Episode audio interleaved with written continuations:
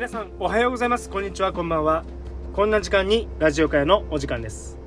今回は今日は何の日366日の感動物語、ある8月14日のお話をさせていただきたいと思います。よろしくお願いします。1860年8月14日、自然と動物を愛し続けた博物学者シートンが誕生。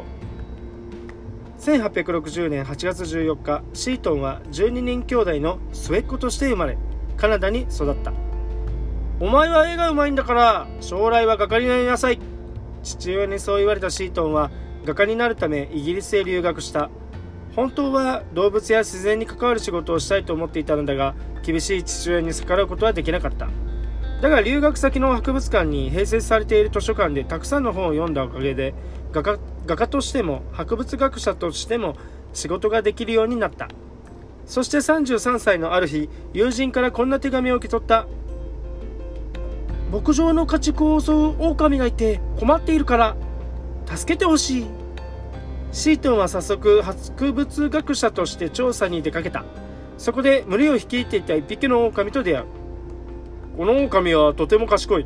捕まえるには妻らしきメスの狼を罠にかける必要がある。後にロボと名付けたこの狼の捕獲作戦は成功したが、メスの狼は死んでしまう。そして捕獲されたロボは餌や水も拒否し続け、餓死してしまった。ロボは妻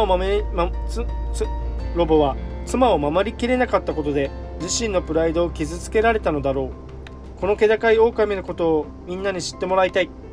そう強く思ったシートンは誇り高いロボを題材に小説を執筆。シートンは物語の挿絵も自分で描いた。父親に画家になると言われ、留学して絵を学んだことも決して無駄ではなかった。今こうして小説の挿絵に役立てていることができるのだから。ロボの話を書いた後もシートンは自分の体験なども交え、大好きな動物を題材とした物語を書き続けた。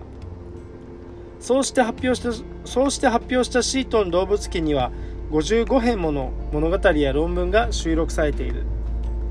今回は8月14日、自然と動物を愛し続けた博物学者シートンが誕生のお話でした。